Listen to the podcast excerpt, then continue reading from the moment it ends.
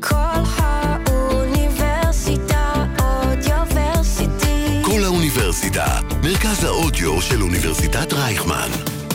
קול האוניברסיטה Audioversity. Sugar Spice, המתכון לשבוע טוב, עם רוני פורט ושי קלוט. שלום לכל המאזינים ולמאזינות ל Sugar Spice בקול האוניברסיטה. 106.2 FM. אני רוני פורט. אני שי קלוט. היום יש לנו תוכנית מאוד עמוסה, אבל רק בדברים טובים. כל טוב, מה שנקרא. אנחנו מדברות עם אה, אורי הרצברג, שהוא בעצם המייסד של מתחת לרדאר. תכף תגלו מה זה. מי זה? למה זה? הכל, כל התשובות, מיד. מיד. אנחנו משוחחות גם על הבחירות שמגיעות אלינו לטובה, אבל אנחנו לא מדברות על פוליטיקה ארצית, אנחנו מדברות על הפוליטיקה המקומית. מה לנו ולזה? ולמה מה דווקא הקשר? עכשיו? למה דווקא עכשיו? כבר תבינו. אה, וגם נמשיך לגעת בחודש האקלים, ניגע בל"ג בעומר, ובאמת אנחנו... אני, אני גיליתי דברים חדשים לגבי ל"ג בעומר, אני מקווה שגם אתם תופתעו. אה, וקלוט עם שייקלוט אה, מספרת פה דברים אה, מאוד מעניינים על עיצוב נעליים דווקא, ולא בהכרח על עכשיו לבעוט כדור, זה היה טוב? לא? ואנחנו גם ניגע קצת בטרש, אולי קצת יותר ממסדי, אבל לפני הכל, כן. שייקלוט, אני רוצה לספר לך סיפור שקרה לי רק השבוע. ספרי. אה, יש לי בכניסה לבניין כן. אה, מעין עמוד כזה, חוסם מעבר לרכבים. אוקיי. ככל הנראה, באחת הפעמים שהגיעו לשם משאיות, כי הן מאוד אוהבות אה, לחסום את הכניסה, אה, הורידו את אחד העמודים. לראות מופתעת, כאילו להזדעזע. לא, לא, את יודעת, כזה זה מראה- דבר שבשגרה. מראה כאילו. פלורנטיני כזה. אה, ו- ומה אה, מה שהמצב הזה יצר, זה שהרכב שלי נחסם. כי בעצם המשאית עכשיו יכולה לחסום את כל, ה- את כל הכיף הזה ליד הבניין שלי, ו... וחיכיתי במשך 20 דקות ל- לנהג משאית שיגיע. עכשיו, מוביל. עכשיו, אני... מה את עושה במצב כזה? את יכולה להתקשר למשטרה, אבל בגלל שזו משאית של חברה מסוימת, זה לא יגיע הרי לשום מקום. לא, זה לא. אה, אז אה, את אומרת, טוב, אני אצלצל לחברת התובלה. הייתי מקום 26 בהמתנה, אה, ומפה לשם אה, איחרתי לעבודה קשות, בגלל שלא עוול בכפי. אני כאילו... ו- ו- וכל הסצנה, ואת יודעת מה, אני גם מספר פול און את כל, המס- את כל לכי הסיפור. על זה, אנחנו תמיד בעד. מה אני עשיתי ברגע שהוא הגיע? נחשי. מה, מה, מה האדם שפוי עושה? כשמגיע אדם ש... אוקיי, אני אתן לך את התגובה שלו, ואז את תנסי לנחש איך אני הגבתי. יאללה. הוא הגיע והוא אומר לי, מה, זה היה דקה. עכשיו, זה לא היה דקה, ממש לא. אני תזמנתי את זה, כי אני צריכה לצאת בזמן לעבודה, וזה היה 20 דקות. זאת אומרת, הוא הגדיל לעשות. כן, ו- אה, וכאילו אוקיי. זלזל בזמן שלי. אז מה עשיתי? שלפתי את הטלפון וצילמתי אותו. את עשית שיימינג? אני צילמתי אותו. אני רוצה, רגע, לא, איפה השיימינג הזה? איפה הוא? את רוצה שאני אשמיע לך את זה? Oh my God, לא, איזה אני רוצה. אני רוצה, למה זה לא עלה לרשתות, אה, זה לא עלה רוני? לשום מקום. אני, את יודעת, בכל העצבים וזה, אז חשבתי שאני כזה, אני אצור קשר עם החברת הובלה, ואני אראה לו מה זה. תראי. כי הוא גם לא רצה להגיד לי מה השם שלו. אני אה, חושבת שאת אה, באמת השתמשת בפרקטיקה שהיא הרע במיעוטו, ואני אה, לא אחשוף כאן אה, על אה, גלי האתר מה אני הייתי עושה, בסדר? כן. אה, אולי זה גובל בפליליות, אבל בכל מקרה סיפור מבעוס לחלוטין. רגע, אני חייבת להשמיע קצת. זה הולך לקרות? לא, קצת להשמיע. טוב, טיפה, יאללה. רגע, שזה יהיה איתן. הנה. איך קוראים לכם? איך קוראים לכם? איך קוראים לכם? זה מזכיר לי את התוכנית שעשינו על השמות. לא, לא, אני פשוט... אין לי מה להגיד. כל הכבוד לך שזה מה שעשית. לשימוש עצמי בלבד. לשימוש עצמי. אמ, בסדר, ואנחנו מפה נמשיך אה, לאחד והיחיד, בטח באוזני אה, העורך המוזיקלי של התחנה כאן. The Notorious B.I.G. Sugar Spice, המתכון לשבוע טוב. נמצא איתנו כאן בראיון טלפוני אורי הרצברג, המנהל והמייסד של עמוד האינסטגרם מתחת לרדאר. היי אורי. היי, מה קורה? בסדר גמור. אז לפני הכל, תסביר לנו מה זה העמוד הזה. טוב, אה, אז קודם כל, מתחת לרדאר הוא גוף תקשורת לצעירים וצעירות שקיים כרגע באינסטגרם, אה, שקם לפני שנה, במטרה להנגיש תקשורת על כל אה, צורותיה לצעירים וצעירות. אה, חדשות, אקטואליה, פוליטיקה, תרבות, דעות שונות ועוד. אה, וזה התחיל מתוך, זאת אומרת, מצורך אישי שלי. אני הרגשתי שאני לא מצליח לצרוך תקשורת, הרגשתי שהפלטפורמות לא נכונות, שהטקסטים ארוכים מדי, שהשפה גבוהה מדי, שהוויזואליות לא מושכת אותי, והבנתי שזה לא בעיה שקיימת רק אצלי, זה הבעיה של הדור שלנו, של צעירים שחיים פה במדינה, שפשוט לא יודעים מה קורה סביבנו. אה, וככה הכל התחיל. זאת אומרת, יש רצון לצרוך את האקטואליה, אך הדרך שבה היא מונגשת, בדיוק, כן. התיווך, הוא לא, הוא לא עובד. כן, בדיוק. אני, אני חושב ש... אני חושב שגופי התקשורת המסורתיים אה, בארץ פשוט לא... קודם כל, צעירים לא כל כך מעניינים אותם, זאת אומרת, אני חושב שאנחנו באמת לא מעניינים את גופי התקשורת המסורתיים. גם אם אנחנו כן מעניינים אותם, מה שמתחיל להתעורר בתקופה האחרונה, אז הם צריכים לעשות שינויים עצומים בכל הדרך שבה הם מייצרים את כל מה שהם מייצרים כבר עשרות שנים. זאת אומרת, הם רגילים למשהו שהוא מאוד, לדפוס שהוא מאוד מאוד ספציפי ומסוים, וצעירים לא צורכים תוכן ככה כבר, הם, הם צורכים תוכן בצורה, בצורה שונה לגמרי. אה, ומה שאנחנו עושים זה בעצם, אנחנו אמרנו, אוקיי, אנחנו צעירים, אנחנו מבינים את הצורך, אנחנו כולנו חיים אותו, ואנחנו, דווקא מהמקום הזה אנחנו באים. מהמקום שכולנו נמצאים בסירה אחת, מהמקום של אנחנו קהל היעד ואנחנו כותבים את התוכן כמו שהיינו רוצים לצרוך אותו בעצמנו. אז אם אנחנו ניגע ב"אנחנו קהל היעד", אז איך היית מגדיר אותו למי שמאזין לנו? אמ, בגדול קהל היעד שלנו הוא, הוא קהל יעד שהוא פשוט צעירים שחיים בישראל. טווח הגילאים שאנחנו פונים אליו, אה, שאנחנו מכוונים אליו הוא 16 עד 30. יש לנו גם למטה וגם למעלה אה, עוד הרבה קהל, אבל בגדול זה צעירים באמת מכל המקומות, זאת אומרת אין, אין אפיון ספציפי. אני תל אביבי, אז במקור זה התחיל והיה כמה חבר'ה תל אביבים, מה שגרמנו לו לגדול ועכשיו הוא בפריסה ארצית. גם הכתבים שלי אה, מגיעים מכל מיני מקומות שונים בארץ וגם הקהל שלי הוא, הוא פרוס ב, בכל הארץ, הוא מורכב מאנשים מכל מיני אה, אה, מאפיינים סוציו-אקונומיים, מדעות פוליטיות שונות, מה, באמת הכל מהכל. אז לפני שאנחנו ניגע בהמשך על איך אתם בוחרים את הכותבים שלכם, הייתי רוצה שתספר לנו דווקא מתי הוקמה הפלטפורמה, זאת אומרת, מתי חשבת על הרעיון הזה? אה, האמת שזו שאלה טובה. אני חשבתי לראשונה, אני אשתף שכזה הייתי בתיכון, עשיתי, אה, למדתי במגמת יחסים בינלאומיים ועשיתי כזה עבודת חקר בתקשורת ושם כזה קצת התאהבתי בעולם. אה, כשהייתי שנה אחרי עשיתי שנת שירות ותוך כדי השנת שירות פתאום עלה לי הרעיון, כאילו כשהייתי בן 19 אמרתי בואנה, איך אין דבר כזה? כאילו אני כל היום נאבקתי ב- בלקרוא חדשות כאילו ובלנסות להבין מה קורה בעולם למרות שאני לא ממש מצליח ואמרתי חייב להקים את הדבר הזה. ניסחתי איזשהו מסמך אה, שעבדתי עליו כזה ממש קשה, הלכתי לאיזה חבר שיעזור לי לסדר אותו כי לא ידעתי לבנות מסמכים כמו שצריך והמסמך הזה בעצם ישב אצלי משהו כמו שנתיים, ב, שנתיים במגירה, אשכרה במגירה מודפס בחדר.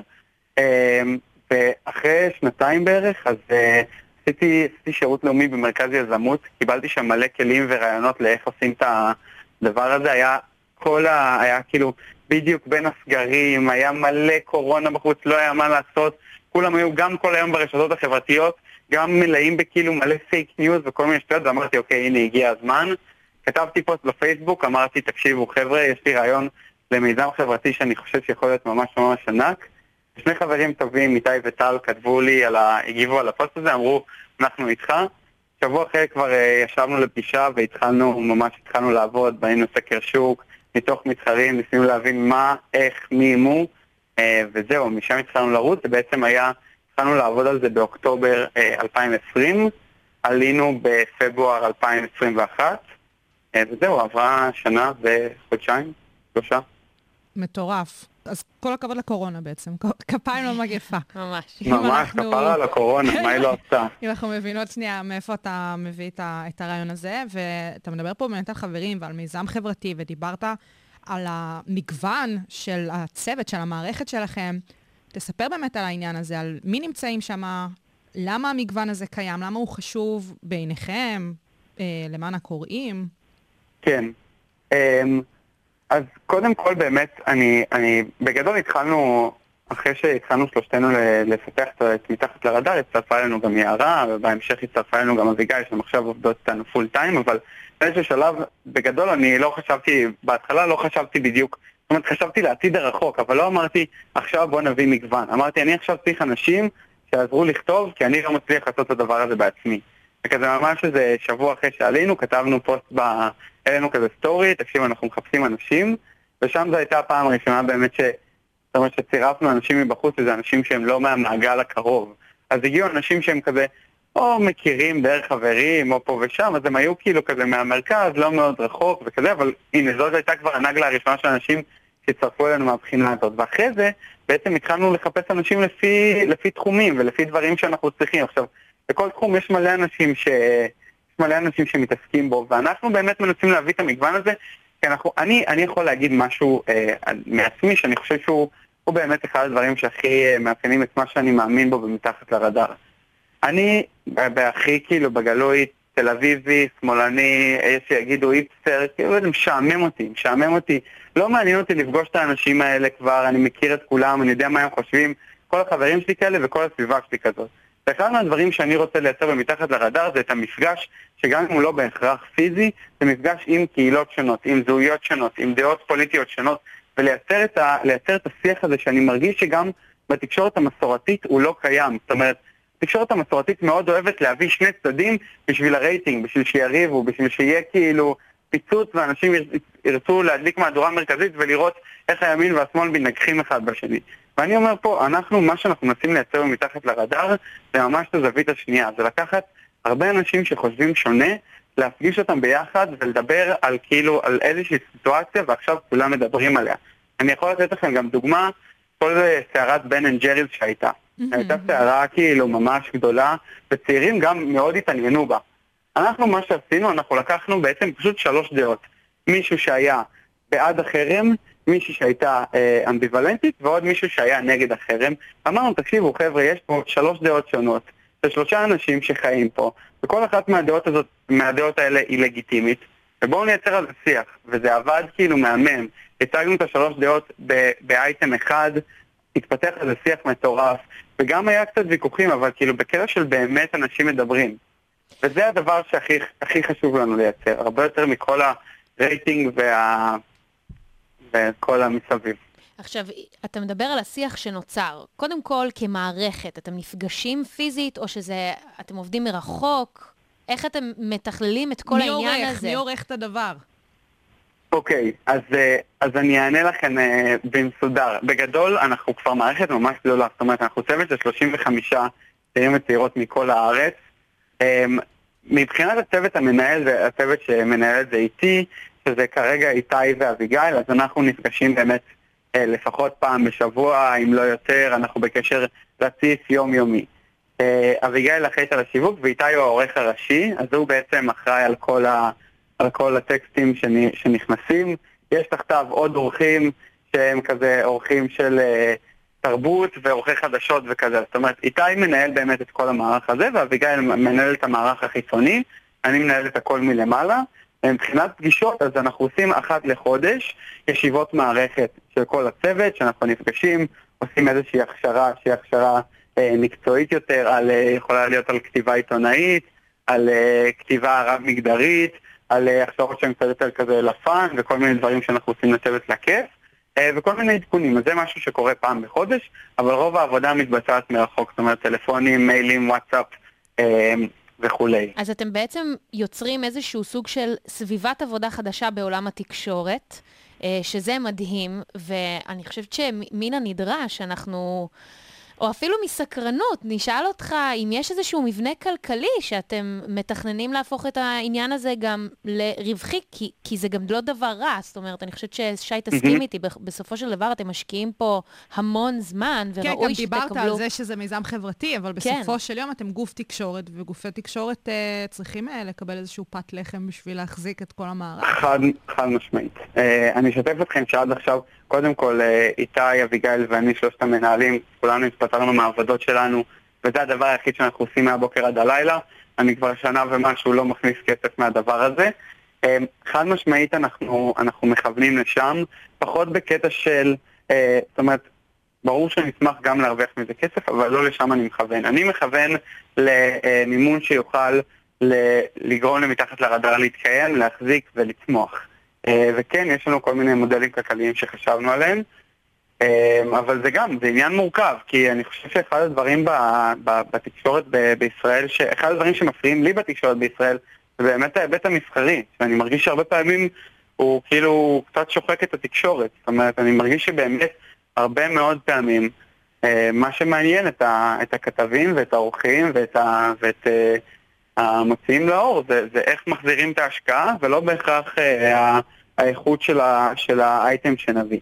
טוב, אז אולי גם פה תביאו את- החידוש, כמו שאתם באמת עושים, אה. גם מבחינת הנגשת האינפורמציה וגם מבחינת, כמו שרוני אמרה, סביבת העבודה שאתם ככה יוצרים ומייצרים. שאלה לסוף, מה הלאה? כי באמת ככה סיפרת על המודל הכלכלי אולי שהולך להיות הלאה, ואולי אה, באמת אה, על כל הסיפור של אה, המגוון והגיוסים של הצוות, אבל אה, אם יש איזה ככה משהו שיסכם את כל הדבר הזה למאזינות והמאזינים.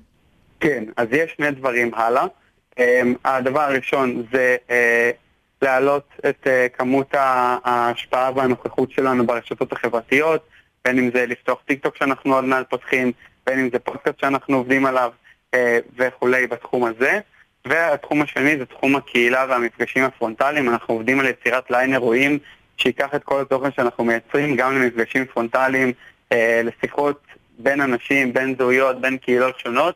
אה, כדי באמת פשוט להרחיב, להעמיק, אה, לערב אותנו הצעירים בשיח הציבורי ו- ולהשפיע. נשמע מדליק. כן, זה יהיה ממש מגניב. אז לכל מי שרוצה למצוא אתכם, איך מוצאים אתכם באינסטוש? אז אה, כותבים אה, או מתחת לרדאר בעברית, או אם מקף תחתון לרדאר באנגלית, אה, ועוקבים אחרינו, ובקרוב גם בטיקטוק ובפודקאסטים. אנחנו אוהבות. מאוד. אז אוהבות. תודה רבה רבה אה, לאורי הרצברג, שהוא המייסד של מתחת לרדאר. אה, ותודה רבה לכם. על הפעילות שלכם. רק. תמשיכו. תודה, תודה רבה לכן על הבמה, שמחתי מאוד. שוגר ספייס, המתכון לשבוע טוב.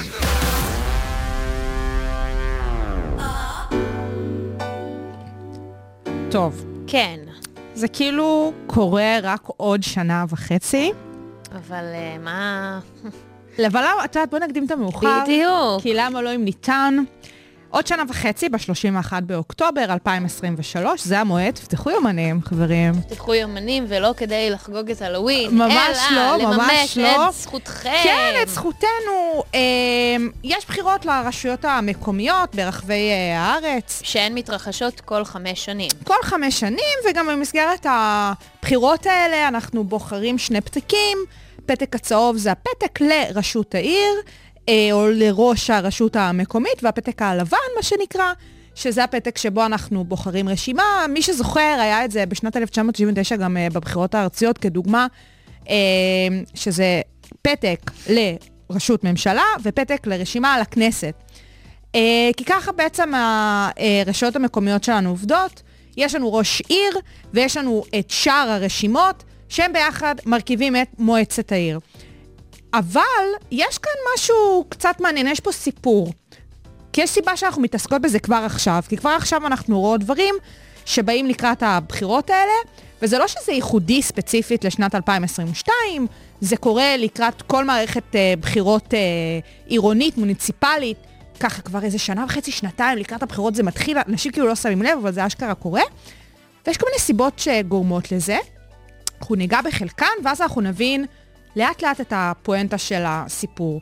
אז ככה, אה, לראש עיר בישראל, או ראש רשות, יש כוח שהוא באמת כמעט בלתי מוגבל, יש שיגידו שהוא מעין דיקטטור מקומי. ולא סתם, יש גם כל כך הרבה פרשיות... אה, בטח, שחיתות. פש... בדיוק. וכל מיני דברים באמת אה, אה, טרללת אחת גדולה, אנחנו גם ממש ניגע בכמה מהדברים האלה. למה זה בכלל קורה? מה מאפשר את זה? אז החוק ובתי המשפט נתנו לראשי הרשויות סמכויות רבות במודע. למה?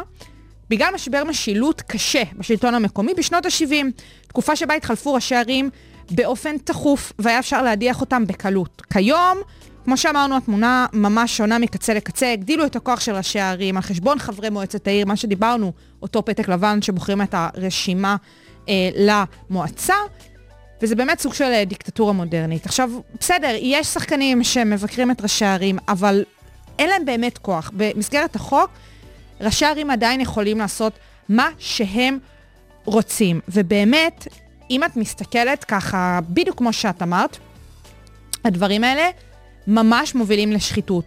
כל הסיפור הזה של סמכויות מרובות אל מול חוסר בפיקוח.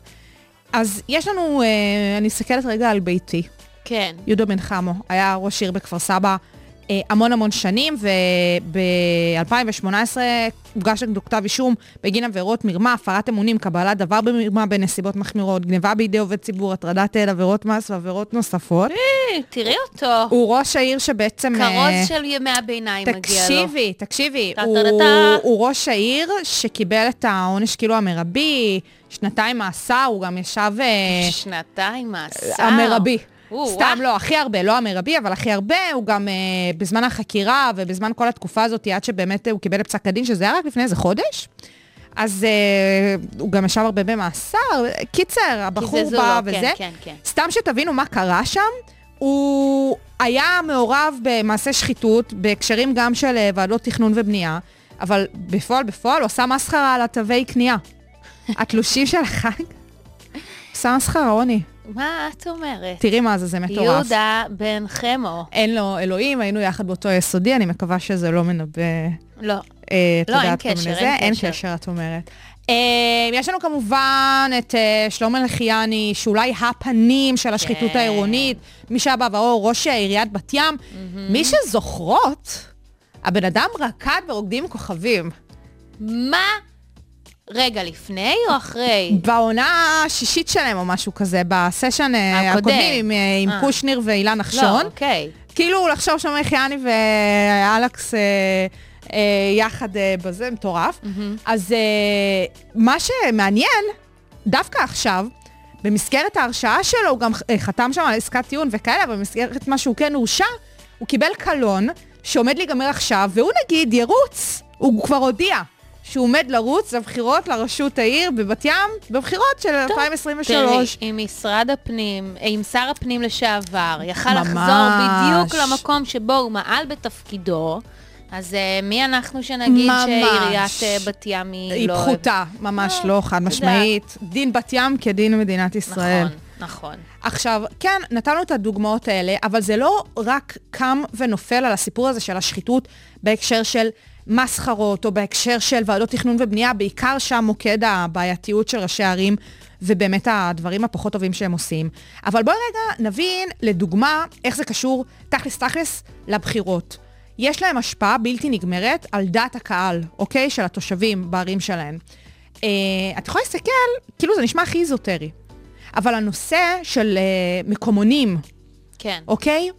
יש להם השפעה מאוד גדולה. הם יכולים לבוא ולהתערב, ופתאום למנות כל מיני אנשים שיעבדו במקומונים האלה, וזה קורה, וזה סיפורים באמת, להסתכל על זה מהצד ולהידהם. הם אה, משתמשים בכספי ארנונה, זאת אומרת, הכספי מיסים שאת ואני משלמות לעיריות, בשביל תכלס לפרסם את עצמם, לשלוח כל מיני אס.אם.אסים מטעם העירייה, כשבפועל זה מטעם ראש העיר, כשבפועל זה פשוט לפרסם את עצמם. את יודעת, לרשום כל מיני חג שמח, מאחל, טה-טה-טי, טה-טה-טה.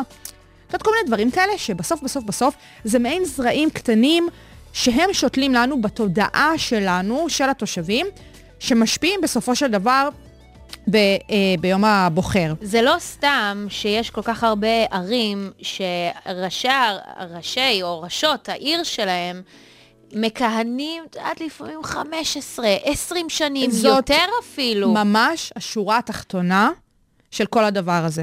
כשאנחנו נגיע לבחירות האלה בעוד שנה וחצי, אנחנו צריכים לזכור, להדיח ראש עיר מכהן זה כמעט בלתי אפשרי, אוקיי?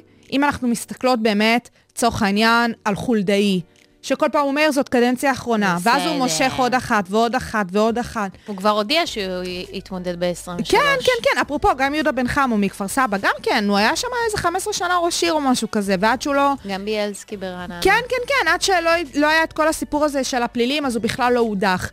אה, הנה, בבחירות הקודמות שהיו באמת, אז היה סיפור בנהריה, שפתאום כן הדיחו שם את ראש העיר, ובחיפה, את מה שהיה עם יונה יהב, שהצליחו להדיח אותו, זה קורה מדי פעם. אבל באמת, מה שאנחנו צריכים לזכור, זה שראשי ערים עושים שימוש בפופוליזם זול. אפשר לראות מה שהיה נגיד אפילו בזיקוקים סביב יום העצמאות. זה ממש סוגיה שמתקשרת לפעמים לא באמת לטובת הכלל, כמו מה שיראה מדליק בעיני פלח התושבים אה, שבסופו של דבר הצביעו לו, אה, או דברים שקשורים לפתרונות קצרי טווח בהקשר של תחבורה ציבורית. באמת, אפשר לחשוב על מיליון ואחת סוגיות, ויכול להיות שאנחנו גם נפרוט אותן ככה בהמשך. נעשה איזה מעקב לקראת הבחירות כן, האלה, כן, כן. שנה וחצי זה כר פורה. לבחינה כזאתי. כי זה החיים שלנו, אנחנו כל פעם שוכחות את זה ואנחנו מזכירות את זה לא פעם ולא פעמיים, שהסיפור המוניציפלי אולי משפיע על החיים שלנו יותר מכל דבר אחר. בטח, חוקי עזר עירוניים ממש. מחזיקים את כולנו בעניינים. ממש, וזה מאוד חשוב להבין את זה, וזה מאוד חשוב דווקא עכשיו רגע לעצור ולהוות ביקורת עניינית לקראת הבחירות האלה ב-31 באוקטובר ב-2023. ועד אז אנחנו באמת אה, ככה נחשוב מה היה קורה אם אנחנו היינו ראשות העיר, מהמם. נכון? כן. שוגר ספייס, המתכון לשבוע טוב, עם רוני פורט ושי קלוט.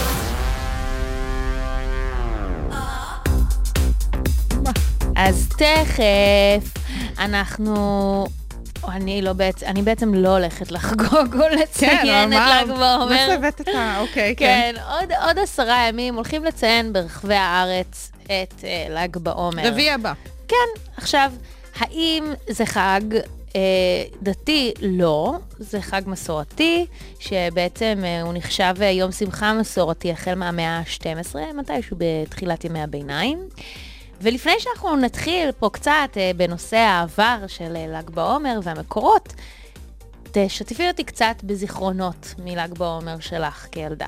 גועל נפש, פיח בשיער ובכל מקום, סתם להיות ערה עד מאוחר כי צריך, ובאמת כאילו איזושהי תחושה בסיסית של לא כיף. של אי נוחות. לא כיף, באמת לא כיף. כן, כן, אני חושבת שבתור uh, ילדה זה התחיל, את יודעת, ככזה מדורות כיתתיות. כן, ואז איפשהו בחטיבה זה הפך להיות מדורות של חברים. כן. ואז התחיל להיות כזה, את יודעת, גם uh, מעין uh, תחרות פופולריות כזו, כי בעצם זה לא היה בחסות הוועד, ואז היה מקום גם uh, להחרים קצת אנשים. נוסיף על זה, את יודעת, כל מיני... Uh, אה, נייר כסף שסתם נזרק, וחס וחלילה כל מיני דברים רעים שלא נגיד את זה. ואז את יודעת, כשיותר אה, מתבגרים, אז זה גם הופך להיות סביב האלכוהול, אני מדברת לפני גיל שהוא בגיר. כן, כן, כן, איפשהו סוף חטיבה תיכון, לגמרי. משהו כזה, אה, מתישהו בגיל אה, 16, אה, 17, אה, מישהו מהשכבה שלי גם אה, נפצע אה, בצורה ש... לא טובה אה, בגלל אחת המדורות. אה, אז אני סך הכל לא סובלת, מעולם לא אהבתי. חד משמעית, ו- וכן, זה המקום רגע להסביר למאזינות ולמאזינים שאנחנו ניגשנו רגע לדבר על המועד הזה, על החג הזה, בהקשר האקולוגי של הדבר. נכון. ובהקשר של חודש האקלים, שאנחנו באמת ככה רוצות כל פעם להעלות אה, זרקור על נושא אחר, דיברנו בשבוע שעבר לקראת אה, יום העצמאות, על אה, השימוש בחד פעמי, ו... אה, והכול. אולי חודש האקלים הוא, הוא לא סתם בחודש הזה, כי כן. זה קצת מרגיש כמו חודש הבזבזנות ו- ממש. ואי הקיימות. והסיפור עם ל"ג בעומר, תכף אנחנו ניגע באמת בסיפור האקלימי שלו, אבל תכלס, תכלס, זה מועד מעפן בלי קשר לסיפור האקלימי. כן, עכשיו, זה- מבלי לפגוע ברגשותיהם. של מאזיננו, יכול להיות שיש מי שמוצא אה, ביום הזה, שזה בעצם אה, אה, ציון אה, ל- לפטירתו, יש כאלה למועד לידתו של אה, רבי שמעון בר יוחאי. אה, וגם אה, למותם של התלמידים של רבי עקיבא, שנרדפו על ידי הרומאים. אז יש איזושהי משמעות היסטורית לפי הכתבים, שגם כל אחד מפרשן את זה בצורה אחרת, אבל את יודעת, אני גדלתי באיזו תפיסה שזה איזה, את מועד משמעותי. עכשיו, אה, יש שיגידו שאני קצת אה, לא מחוברת, לא מחוברת. למסר, לא, למסורת, לא. וזה בסדר, כי אינני, אה, בצורה הזו, אה, מחוברת בצורות אחרות, ו... אה, יש גם את ההילולות, שלצערנו הרב היה, התרחש אה, אסון גדול מאוד אה, בהר מירון שנה שעברה. אז זה חודש שהוא הוא שנייה צריך לבחון אותו מחדש. עכשיו, לא רק את ואני אה, חושבות על זה בצורה הזו, גם בשנת 2019 הרב הראשי על ישראל, דוד לאו, שהוא עד היום גם אחד משני הרבני, הרבים אה, הראשיים בישראל, הוא אומר נחרצות, אה, מדורות ל"ג בעומר הן מנהג שיצא מפרופורציות. אין שום מצווה להדליק מדורה, זה, זה באמת מנהג ש, שאין לו הצדקה, אין בזה טעם. הוא אה, הוסיף להגיד שיש לנו מה ללמוד מרבי שמעון בר יוחאי, גם מבלי להדליק שום מדורה. ואת יודעת, בסופו של דבר, הסיבה שהם אה, מדליקים מדורות, היא שאנחנו יודעים שעל נפטרים מדליקים נר, ומכיוון שהוא היה אישיות דגולה ומיוחד במין, במינה, אז ביום פטירתו לא מסתפקים בנר, אלא הדליקו אבוקה גדולה מאוד. ובקיצור, בכל שנה זה גדל, וגדל, וגדל. ויצא מפרופורציה. ויצא מפרופורציה.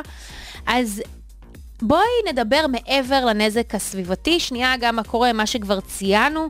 אה, זה גורם אה, לילדים ומבוגרים אה, להיכבות ולהיפצע, בין אם זה מהמדורה עצמה, בין אם זה ממסמר חלוט בקרש, בין אם זה, את יודעת, שלוקחים עכשיו את כל עגלות סופר ומשהו רע מתרחש ונכנסים לפאקינג אתרי בנייה, לא. שזה דבר מאוד מאוד מסוכן. באמת, זה פרוצדורה וזאת לוגיסטיקה של, אני זוכרת אצלי בכיתה, חודש מראש, כבר מתארגנים, ובודקים אצל מי אפשר.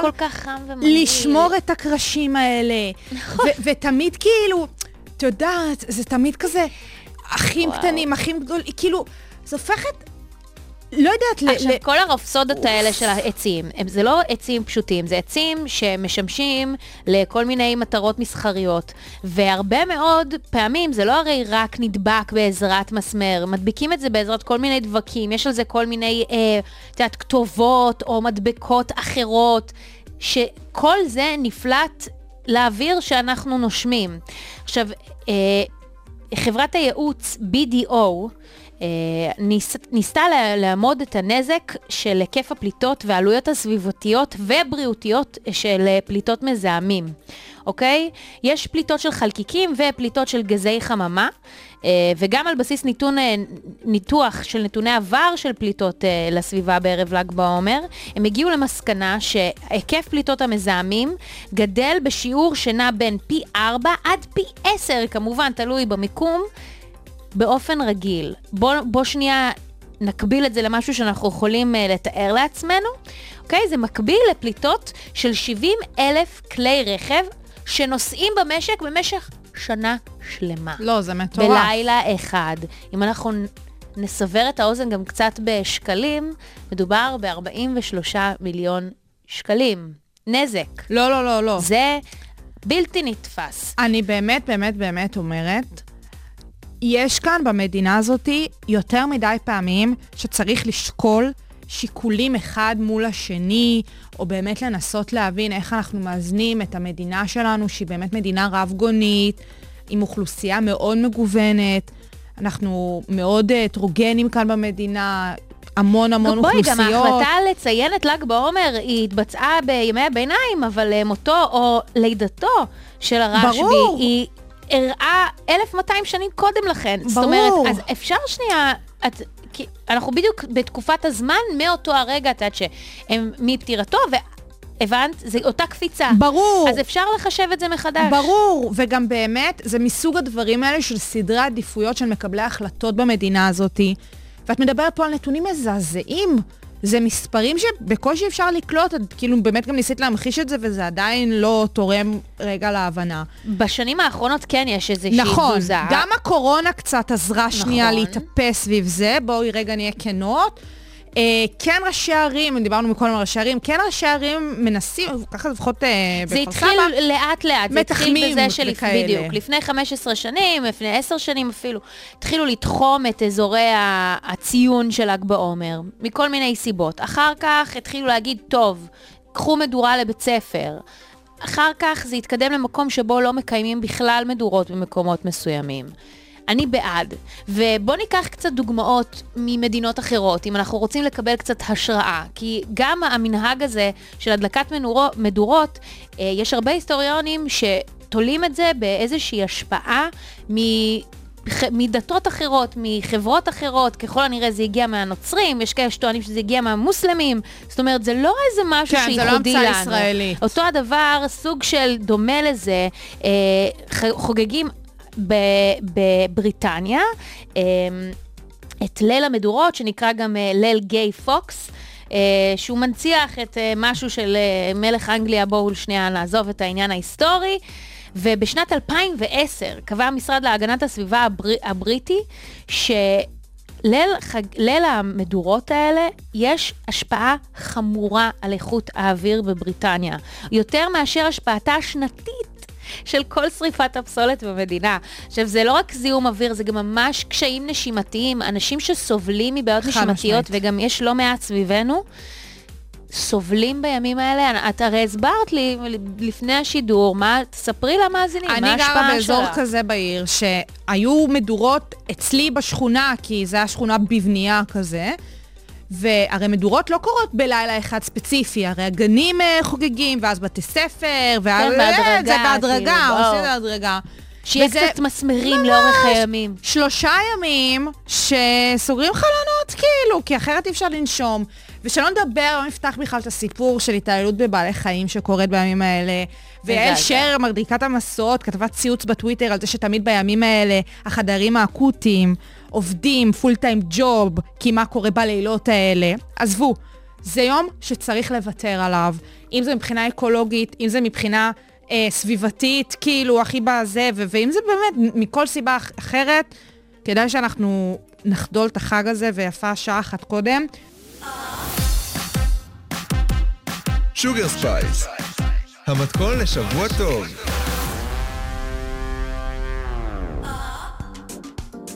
לא תמשייקלות. איזה כיף, אה? לא היה שבוע שעבר. נכון, אז הנה, יש זה השבוע. חוזר ובגדול, כן, כן. כן, והיה לי טריגר לזה, תכף אני אספר מה הוא היה, וכמה ואיך ולמה ומה. אה, היום אנחנו נדבר על שוזט. שוזטי. קצת, קצת, קצת נעליים, קצת fashion, קצת זה, קצת אה, נסביר את ה- איך זה קשור ולמה וכמה והכל. קדימה. טוב, אז באמת, נעליים, מוצר צריכה בסיסי, וסניקרס ונעלי ספורט, זה מוצר צריכה בסיסי עוד יותר כנראה. בטח בשנים האחרונות, שזה בטח חלק מהמודה. האחרונות.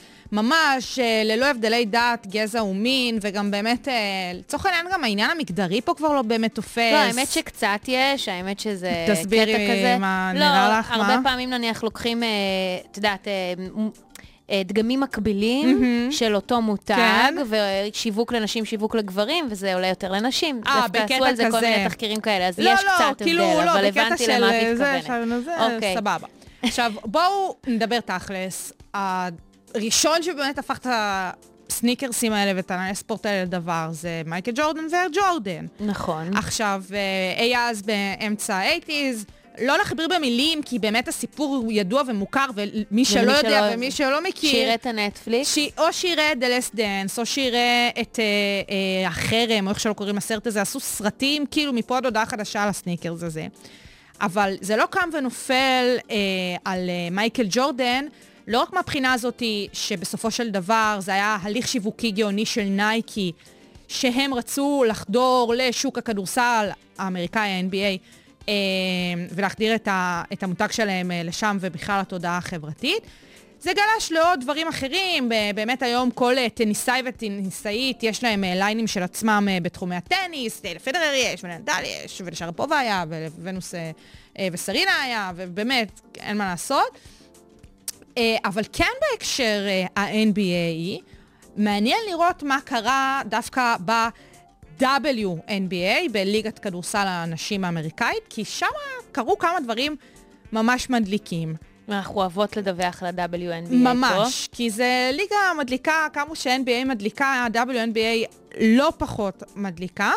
אה, אז אם אנחנו באמת מסתכלות רגע על ה-NBA ורואות איך מייקל ג'ורדן מאמצע ה-80's ועד היום, בכל עונה, בעיקר נייק, אבל לא רק נייק, מחתימים תמיד את הכוכב, או אפילו שניים, מוצאים להם ליינים, מחדשים ליינים. באמת, זה לא נגמר אה, במייקל ג'ורדן. אז ב-WNBA היו דברים שהתחילו ממש מגניב, אבל לאט לאט כאילו זה הלך ואיבד תאוצה. ליגת ה-WNBA נפתחה בשנת 1997, באמת אה, בשלב כזה שה-NBA כבר הגיע לפיק שלו אחרי אה, הלייקרס ושנות ה-80 המהוללות שלהם, ואחרי שיקגו בולס אה, ובאמת אה, The Last Dance.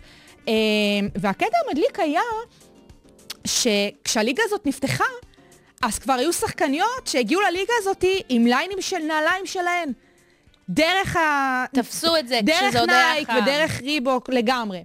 אה, עכשיו אנחנו מדברות פה לצורך העניין על שריל סוופס, שהיה לה את אה, נייק Air סוופס, uh, שבעה דגמים שיצאו, איך בשבע יצא להם טוב מהדורות. עם השם שלה. לגמרי. Uh, שבאמת מ-1995 התחיל הליין שלה, עוד כשהיא הייתה בקולג'ים, אמרנו WNBA רק שנתיים מאוחר יותר. כמובן רבקה לובו עם ריבוק. Uh, ואז הגיעה המדליקה הראשונה בסיפור הזה, ליסה לזלי, אה, שהיא, את הנעליים שלה, זה היה ב-1998, כבר התחילה הליגה. מה הסיפור שלה? היא הייתה במקביל להיותה שחקנית כדורסל מוכשרת, הגיעה באמת מהקולג'ים עם אה, אה, נתוני שיא, סטטיסטיקות מלחיצות והכל, היא גם הייתה דוגמנית. מה לעשות, נתונים של שחקנית כדורסל ונתונים של דוגמנית גבוהה, רזה, למה לא? חטובה למה לא? וזה. טאלנט, היא טאלנט. אז באמת, כאילו, כשפרסמו על החתימה שלה עם נייק, אז פרסמו על הדוגמנית, שזה משהו כאילו פיפי. והיא הגיעה, וחשוב להגיד, הנעליים האלה, כל הליינים האלה, למי שכאילו לא מאופס על זה, אותו טאלנט שמחתימים אותו, או אותה במקרה הזה, היא גם חלק מהעיצוב. ואז הגיעה אה, אה, לזלי, באמת השלישית, שיש לה ליין. אה, השתיים לפניה באמת רצו שזה יהיה נוח, שזה יבטא אותן וזה, והיא באה והיא אמרה, אני רוצה שזה יהיה דומה לשנל. אין לי כסף לקנות שנל, אני רוצה שהנעליים שלי יהיה דומה ל... אה, אוי, איזה עיצוב- קיוט. ל- ל- כן, לעיצובים של שנל. אני אראה לך תמונה אחר כך, זה פיפי, כאילו, זה ממש דומה, זה מדליק ממש, לראות שחקנית WNBA רצה על הפרקט עם נעליים שנראה כמו ליין של שנל, זה ממש מדליק. אה, אחריה באמת הגיעו אה, עוד אה, סך הכל אה, אה, שמונה שחקניות. האחרונה ברשימה זאת קנדיס פארקר, אה, אהובתי הנצחית, לא יעזור, היא תמיד תהיה אחותו של אנטוני פארקר, הזר הכי טוב שהיה אי פעם למכבי תל אביב, גיבור ילדותי. כן, נכון. אבל- הוא גם היום ישראלי או משהו לא, כזה, לא, לא? לא, את מתבלבלת עם שארפ. אבל הם, כן, הם אותו דור, פחות או יותר. כן. אה, אז קנדיס פארקר היא באמת סוג של הלברון ג'יימס, כאילו, של הנשים, כי היא לא הראשונה, היא לא כמו נגיד מייקל ג'ורדן, היא כן במודרני, אבל אין מה לעשות, היא כאילו, היא לוקחת את כולם בהליכה. אז היא באמת התחילה עם הליין שלה בשנת אה, 2010, 2011, מאז היא מחדשת כל פעם. גם יש לה באמת כל מיני התבטאויות סביב זה, דברים מדליקים, שאת רק קוראת את זה ואת אה, אומרת אה, איזה יופי. היא גם אה, מספרת שכשהיא הייתה ילדה, והיא היא כבר הגיעה לדור הזה שהיא ראתה שחקניות עם אה, ליין נעליים, אז היא אמרה, לי אין ליין נעליים. אמרו לה, לילדות אין ליין נעליים, לבנות אין ליין נעליים. אז היא אמרה, well, good thing, I'm not a girl, I'm a woman. So we're going to do this. אוי, קנדיס. כמה שהיא צדקה, ובאמת, הנעליים שלה סופר מדליקות, היא ספציפית עם אדידס. כל פעם יש ליין חדש, היא מחדשת את זה, הנעליים שלה מפוצצות בכל מיני משפטי מוטיבציה כאלה, ממש מגניב. ומה שהיה סופר מרגש זה שהבת שלה, יש לה בת יחסית גדולה לזה שהיא שחקנית כדורסל פעילה כבר המון המון שנים. אה, היא עשתה לה הפתעה, זה היה כאילו ל-Mother's Day, תכלס רק עכשיו יצא, והיא, אה, בשיתוף פעולה עם אדידס, בנתה לאימא שלה ליין חדש, יפהפה. עם הקדשה, וזה מאוד מאוד מאוד יפה. עכשיו, מה מעניין לראות? שמ-1997 ועד היום, יש רק עשר שחקניות, כשהאחרונה מהן הייתה ב-2012, זאת אומרת, עשור שלם לא הביאו שחקנית, שתקבל ליין משלה. שחשוב להגיד שגם פה אין באמת עניין מגדרי, זאת אומרת, כל הנעליים האלה, גברים ונשים יכול, יכולים ויכולות אה, לנעול אותם, וגם זה עניין כלכלי, החברות האלה יודעות את זה. אה, אז למה לא? אה, אז למה לא?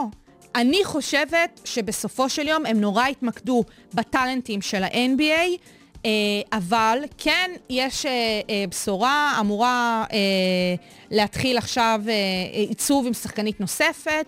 ייקח משהו כמו עשרה חודשים עד שהעיצוב הזה יצא לאור, והם בטוח, הם יעשו ארגזים, בואי, הדברים האלה זה קודם כל עניין כלכלי והם רוצים להגיע לרווחים. אבל כן, זה מגניב לראות את האבולוציה של התחום הזה, והעיצובים האלה יפהפיים, בעיקר של קנדיס, אין מה לעשות, אני משוחדת. אה, נראה, נראה מי עוד גם הבאים שיצאו. אולי יאללה, אני נרכוש. מחכה. אולי נרכוש. שוגר ספייס, המתכון לשבוע טוב.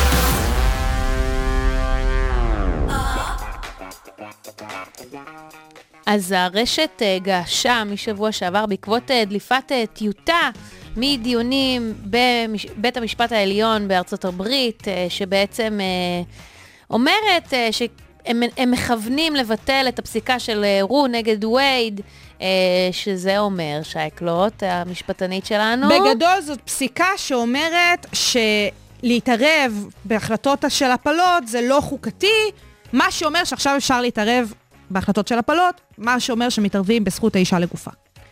נכון.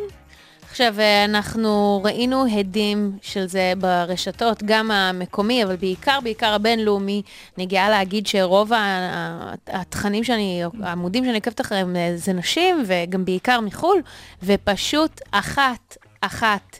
הן הגיבו ואמרו, את יודעת, חלק גם שיתפו ואמרו שאני עברתי הפלה בחיי, והיא- ומזל שעברתי הפלה, וטוב שעשיתי אותה. יש לזה השפעות. עכשיו, יכול להיות שיגידו גם מהצד השני, ואני בטוחה שיש, את יודעת, של כל מיני אנשים, שנניח קים קרדשיאן, את יודעת, אז ש... אה, קניה סיפר שהוא חשב אה, שקים צריכה להפיל אה, את ההיריון עם אה, נורת וכמה זה שינה את חייו וזה, אבל בקיצור, מה אנחנו מנסות להגיד?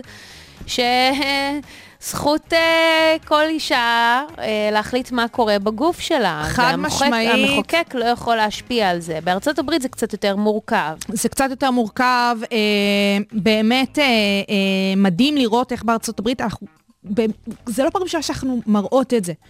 כשיש עניינים פוליטיים בארצות הברית, הסלבס האמריקאים מדברים על זה, מביעים את דעתם, עושים את זה ברשתות החברתיות, יודעים ויודעות לפנות לציבור העוקבים שלהם. זה נורא נורא חשוב.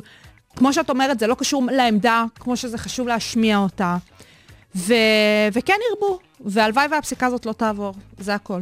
אמן, אמן, ותעקבו אחרי זה, כי אנחנו מדינה שאוהבת אה, ומתגאה באמריקניזציה שלה, שיש לה באמת המון אה, תחומים מאוד חיוביים, אבל אה, זו לא השפעה לטובה. לא, זו, לא, לא, לא. לא זו דרכנו, אמ, ועם זה אנחנו נסיים את השידור. נכון, אז תודה רבה שהאזנתם לשוגר ספייס ברדיו, לא, בקול האוניברסיטה, 106.2 FM, אני רוני פורט. אני שייקלוט יום הבא ואנחנו נזכור את זה כבר סופית, שאת כל התכנים, גם את הפרק הזה, גם פרקים נוספים, אפשר למצוא באתר ובאפליקציה של קול האוניברסיטה, בכל אפליקציות הפודקאסטים הקרובות לביתכם.